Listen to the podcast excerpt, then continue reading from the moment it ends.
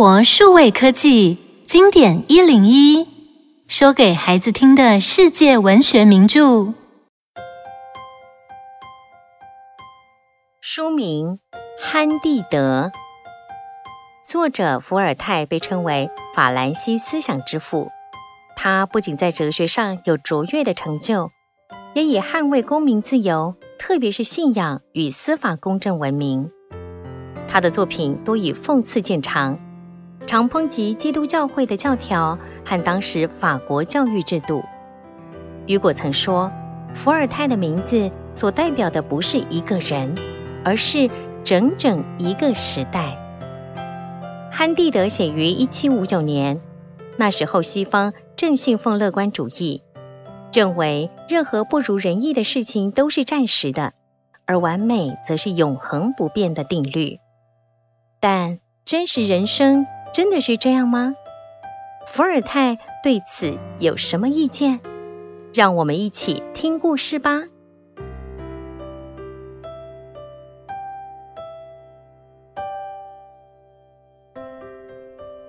潘地德是个心思相当单纯的年轻人，他住在德国西法利亚雷什响男爵的城堡里，而他的老师潘格洛斯博士对他说：“所有万物都只为一个目的而设，所有一切都是为了达到最好的结果。”潘蒂德也这样相信，因为城堡里面有他最爱的克尼冈蒂小姐。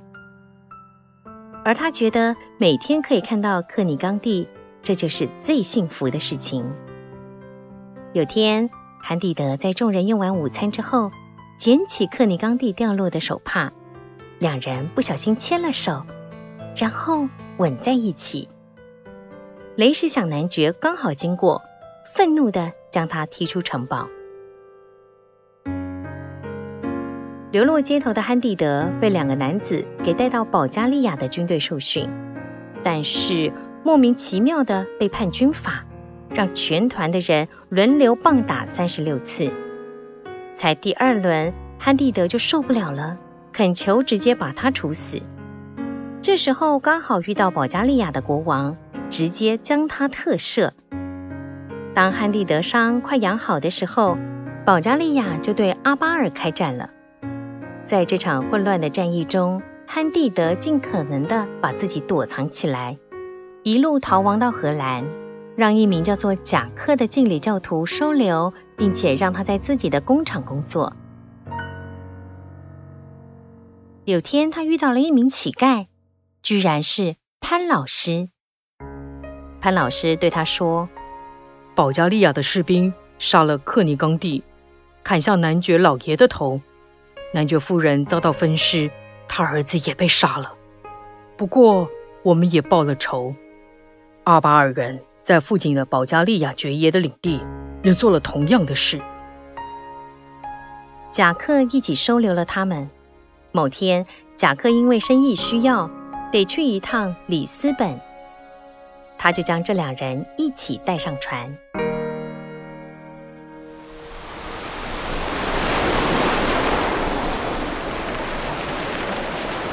船上遇到了暴风雨，结果船只裂开，贾克不幸溺水，只剩下潘老师、潘蒂德，还有一名水手生还。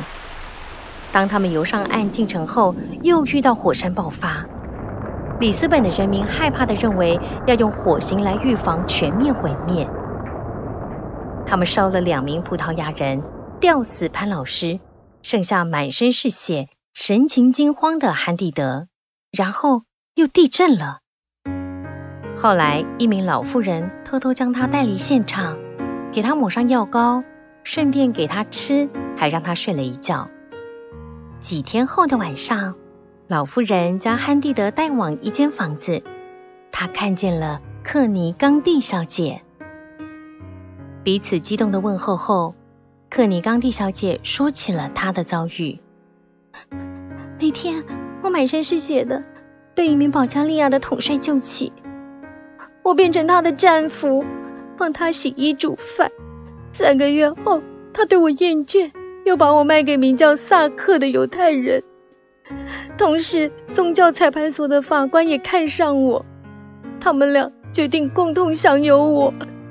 直到那天，我在火刑场看到潘老师被吊死，你被鞭打，才让老妇人将你带回我身边。那天晚上，犹太人来到这小屋，开门看见克里冈蒂跟憨蒂德一起，怒火中烧，拿匕首刺向憨蒂德。憨蒂德反击，失手杀了犹太人。当打斗完时，另一扇门开了，法官走进来。当他还在惊愕的时候，憨蒂德已经一剑刺穿他。当克尼蒂冈惊呼的时候，老妇人收拾了一些金币跟三匹马，他们就逃往莫雷纳山中的阿瓦圣纳小城去。当他们住进旅馆的时候，发现钱被偷了。克里冈蒂哭着说：“怎么办？”老妇人说：“我们可以卖掉一匹马，然后继续前往卡蒂斯。”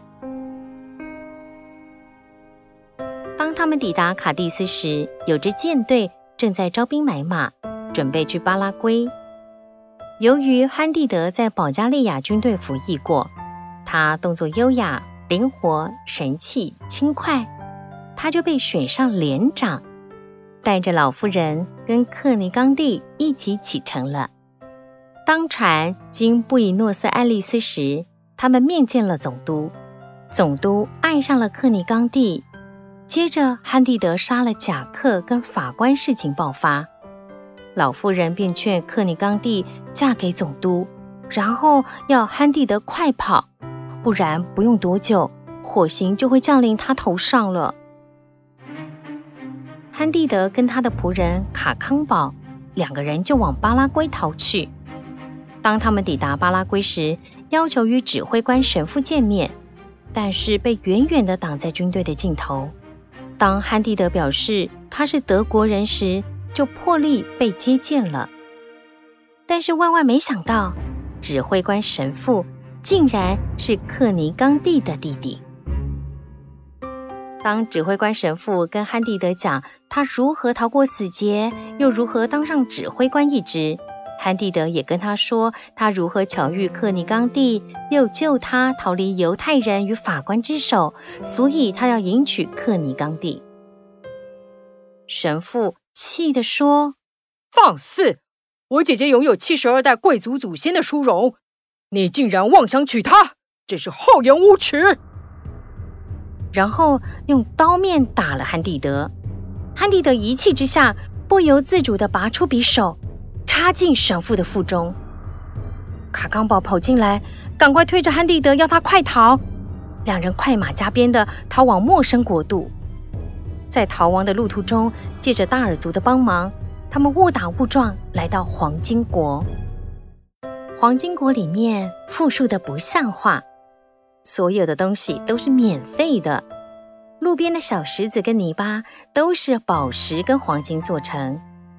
喷泉是酒或玫瑰水，但是过了一个月，憨蒂德想念他的克尼冈蒂，而卡康宝也想念他的情妇，于是他们跟国王辞行，并要求给他几匹羊跟路边的石头与泥巴。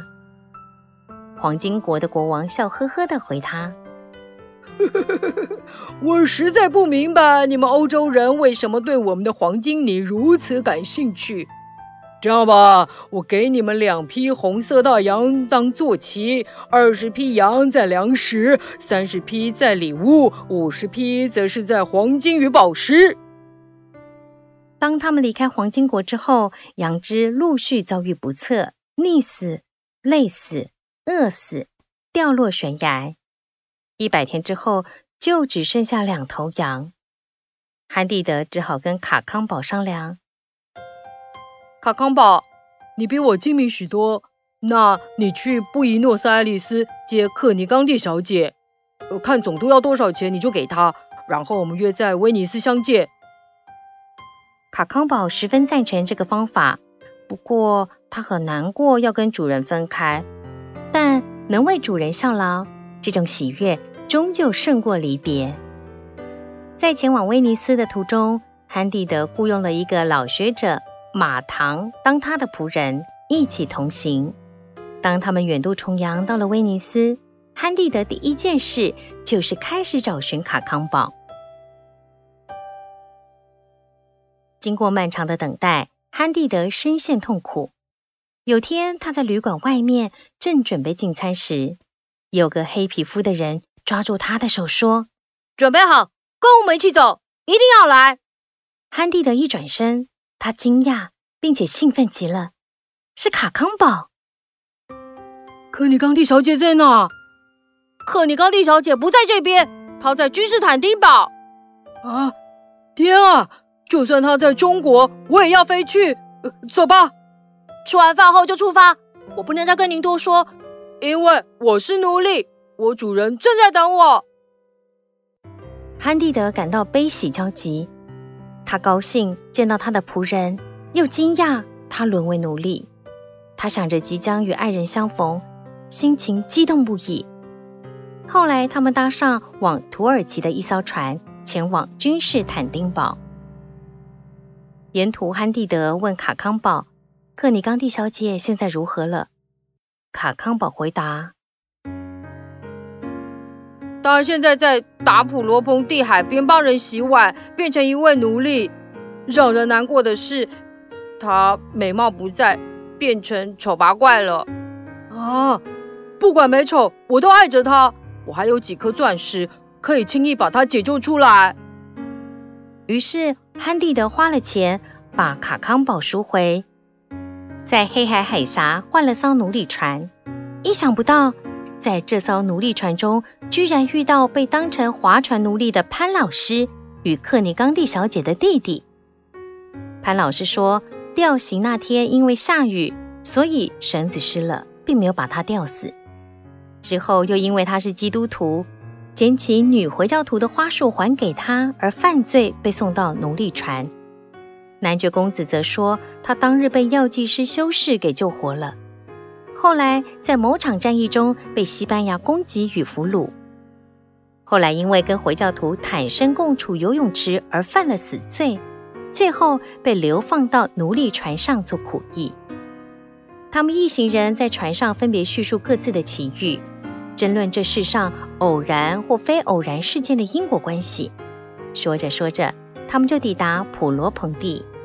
当他们看见克尼冈蒂，都吓了一跳。他变得又老又丑，但他自己并不自觉。他还要求汉蒂德要实践他的承诺，娶她为妻。但是他弟弟依然大力的反对。汉蒂德非常生气的说：“我从奴隶船把你救出来，也帮你姐姐跟你付了赎金。他在这边帮人洗碗，变得又老又丑，我还愿意娶她，你居然还反对！我恨不得将你再杀死一次。”此时，潘老师发表了一篇出色的研究报告，其中证明男爵公子并不能对他姐姐行使任何权利。根据帝国的法律，他可以自由地和汉蒂德成亲。汉蒂德的仆人们一致觉得，应该把男爵公子还给船东，让他回到奴隶船上，接着让第一艘船将他载回罗马总神父身旁。大家都觉得很好，于是花点钱就解决了这件事，顺便惩罚了骄傲的男爵公子。最后，汉蒂德如愿地娶了克尼冈蒂，跟大伙儿生活在一起。潘老师偶尔还是会跟汉蒂德说。所有万物都只为一个目的而设，所有一切都是为了最好的目的而设。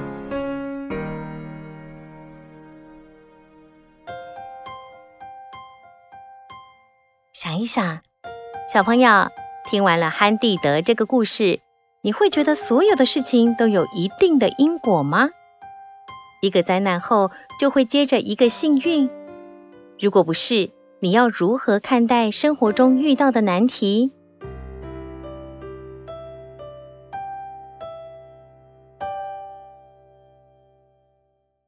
以上内容由有声书的专家生活数位科技提供。